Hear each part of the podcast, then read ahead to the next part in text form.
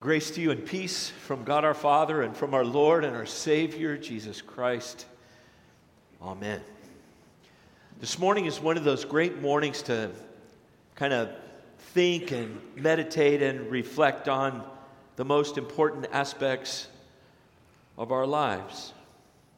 Family is such a critical piece. And, and the moment you begin talking about family, you see people's heads kind of go down and, and their eyes kind of close and some go back to warm pictures of family. They go back to a, a video that runs in their minds of growing up. And some can hear their father's voice on their shoulder. You begin to talk about family. Some people go to a very warm place, and some go to a very difficult place. Still, others of us reflect about the critical role that fathers play in the lives of of children and that adult men play in a family system. And so we reflect for a few moments on our roles in the lives of family and children and children's children and the big family of God, the church. And this morning we get to think about church a little bit too. We got a lot going on in our in our congregation. A lot of things to kind of sort through. We've got vacation Bible school coming. We've we've got a, a bunch of people coming to campus. We'll have almost a thousand people on campus tomorrow morning. We have children from all over Orange County. Our summer day camp is full and exploding. Our preschool is full for the summer. There's a lot going on. There's a lot happening. We even get to start a new sermon series today. This summer, we're going to work our way through Luke's gospel and, and, and, and pick up big pieces like the piece today from Luke chapter 8. And then in our own lives, there's stuff going on, lots and lots of stuff. Work goes on, family goes on, responsibility goes on. We may be able to find a time of rest and vacation, a, a little bit of renewal. There's a lot there's a lot happening, there's a lot going on. And while that's true, there's also the reality of figuring out and prioritizing that in our lives, which is the most important. And as you are in this beautiful sanctuary this morning, you may look around and it's pretty clear what the most important piece is family. Family is the most important piece. Your spouse, your children, your grandchildren, your nieces and nephews, those with whom God has chosen and appointed you to be in a system, in a family. I'm always amazed that when you go to work with a family and they're struggling, they're getting to the, getting to the end of the line, the, the father never rolls over and, and says, You know what? I wish before I go to be with the Lord Jesus, I wish I would have worked more. It's then when life narrows into this little piece, into this narrow pathway, that people realize the significance of living in a home and a family and the people they love the most in the world being right there with them. Family. Happy Father's Day. In our text this morning, we, we've got this marvelous picture of Jesus as powerful and strong, defeating the, the legion of demons. You have a good news brought to the people in the backwater of this place, in the middle of nowhere. And the application of this text to our lives, I'm going to bring back to you in about 15 minutes when I'm done preaching. But for a moment, I want you to think about family, about who raised you and who loved you, about who you love and who you raise. Every time I get in the car, I, I have a little joke that I either say to myself or I'll either say to everyone who is lucky enough to be in earshot and when the car doors open, I get in. I'm typically one of the first ones in the car. It's not often that they have to wait for old dad to get, get going. It's kind of my thing to get up and get the air conditioner running and get things going. So when the door is open, I always laugh to myself and say, When is a door not a door? And the answer is when it's a jar.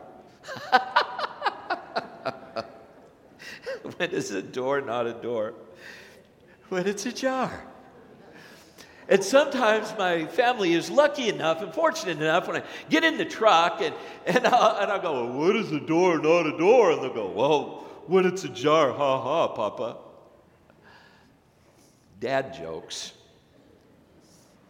Either I smile to myself or I get a groan from the back seat. That's part of being a dad. That's part of being a father. That's kind of how it works. I remember when my children were very little, when our, Barb and I's children, were, were little. Car seats and Happy Meals, diapers and formula, prayers before bed. We were so busy and had so much to do with little kids who had so many demands. We were so busy just keeping clothing on them and keeping up with the, their little lives. It was a time of hugs and kisses, of first words and, and, and quick growth where you'd put the little shoes on and then two weeks later the shoes didn't fit. And it was $12 for another pair of shoes. And, but holding them and loving them and cuddling with them and calming them when their tears squirted out of their eyes for God only knows what reason the changes from rolling over to crawling to walking to running, from silence to cooing, from cooing to words, from words to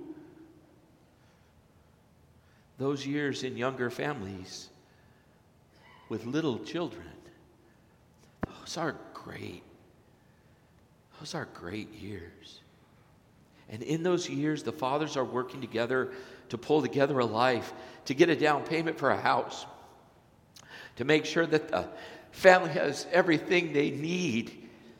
And in this stage, the needs are so immediate and the issues are, are right in front of you of taking care of children, of building a career, of making sure that everybody has what they need to basically kind of make it from day to day. Fathers in this stage of life have a lot on their shoulders that either is put upon them by family system and responsibility or that they just feel because that's what it is to be a dad. And they figure out their way through the pressure and the decisions. And they feel their way through and they figure it out and they do the best they can. And those young families, what a joy it is to see those young dads, those young men seeking to do their very best to lead their homes in the way of Jesus. And the Middle Ages of life. There's so many blessings in that as well. The bank account goes from zero when you're young to having a little, maybe a little extra margin on that. Issues of career sort out, typically, fellas. Routines are established, decisions you've made a hundred times, so you kind of get it. If they say, Well, where are we going to go? What are we going to do? You say, We're going to islands and we're getting a Kilauea, and this is how it's going to be. You don't have to sit and negotiate anymore. You know how it works.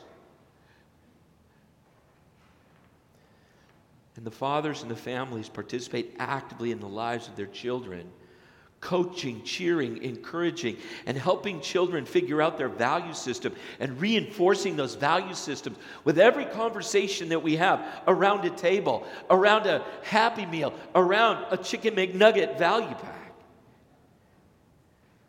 The value of knowing Jesus and Jesus being permeated and saturated in our homes and families. And the kids begin to repeat those values. They begin to live those values out. They begin to come to you with questions about faith and life that you have answers for. Some of your proudest moments as a dad is in this middle age of life. As junior high gives way to high school, and high school to college and young adulthood. And then on to those stages of supporting adult children, building fathers on the foundation that we've made in the early and the middle stage. In my family life, I think the later stage is filled with fulfillment.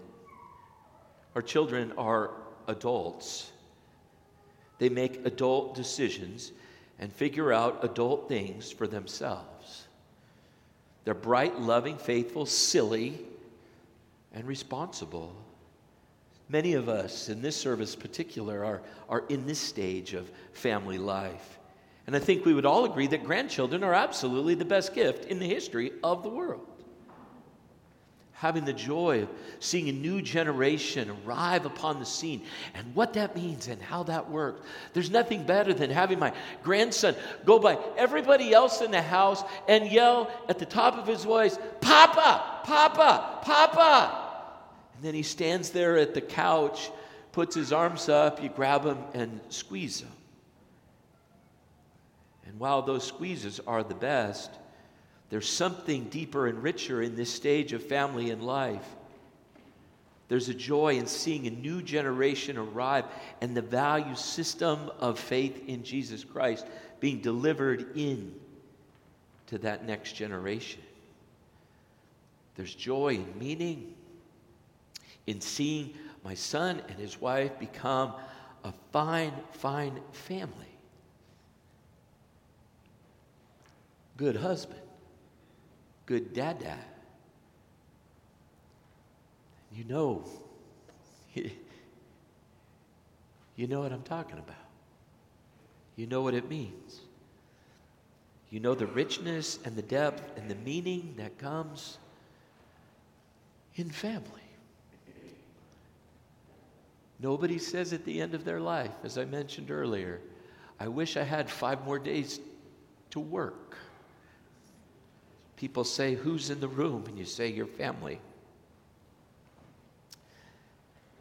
And that's enough. The energy for families is faith in Jesus Christ. It's faith that energizes in those early years. It's faith that helps us persevere in those middle years and make it through those middle years where the children get their mouths kind of hooked up to their muscles in their jaw, but the brain isn't quite hooked in yet but it's faith that leads us to a deep satisfaction in the later stages of our lives when everything doesn't need to be said or completely reasoned through because of the richness and the depth of experience and understanding that we have. In our text today, Dr. Luke makes a point, and we're going to work through Dr. Luke for about the next eight weeks or so. Luke delivers it to us today. And don't get lost in the weeds on this. Don't get lost in the pigs and the number and all the stuff. You could pull this down and say, yeah, economically this. Don't get lost in the weeds on this piece of Jesus' life. The point is this that Jesus Christ is the King of Kings and the Lord of Lords and that the authority that he has is the authority over evil and the authority of the powers in this world. In essence, he gives us the energy to overcome day by day and bit by bit in homes and families. And so we take his grace at each stage at the center and at the center of our lives. Early on, we teach our children and live in our families learning about forgiveness in a culture that says if you sin or if you offend, you're out. In our homes and families, we say, we love you and we forgive you and we work together. And it's those homes and those families that have Christ at the center and forgiveness as a core value, not just spoken of but lived out, that provides a platform for children to be raised with great security and great love. It's grace that allows families to be pliable and to come back from painful seasons. Without that forgiveness, there's a rigidity that breaks people. But with Jesus Christ in our homes and families, there's given the ability to forgive others and fathers to be able to forgive ourselves and to step back and say, God's own child, I gladly say it, I am baptized into Christ. As a father, I've had my share of mistakes, of overstating things, of being inappropriate times, of doing things I shouldn't have done, and, and not stepping up when I could have stepped up. But as surely as Jesus came, overcame evil that day, he also overcomes my sins, our sins. And provides that we live by grace and not by judgment. For sometimes in our weakest moments, we provide the most clarity for our children as we exercise and live in forgiveness. Jesus overcame, and the faith and the authority that is ours through faith in Him is that which energizes and puts the focus on Christ in our family. A focus on Him in raising your family will not disappoint you, but will always leave you with a sense of hope as you grow together in your family. When is a door when is a door not a door?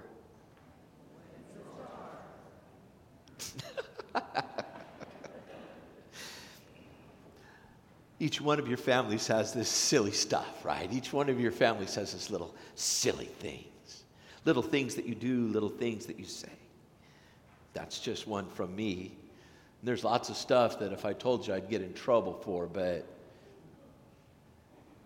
I hope today that you reflect a little bit, and if you have the opportunity in the context, that you would take the opportunity to tell some stories about your faith and your family. I like stories about my paternal grandfather, Grandpa Vern.